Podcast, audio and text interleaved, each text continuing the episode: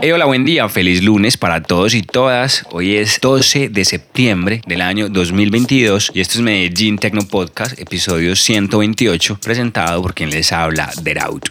Otro lunes y otro episodio más de muy buena música, esta vez con una sesión especial de dos horas grabada en vivo en Ámsterdam por nuestro invitado, el señor Juan Sánchez, cabeza del sello discográfico Format Records, un artista con una discografía bastante sólida que normalmente hace parte del circuito de techno en Europa, con presentaciones con clubes como Berghain, con festivales como Awakenings y Time Warp en su lista y además uno de los activos en el género techno en la ciudad de Ámsterdam en Holanda.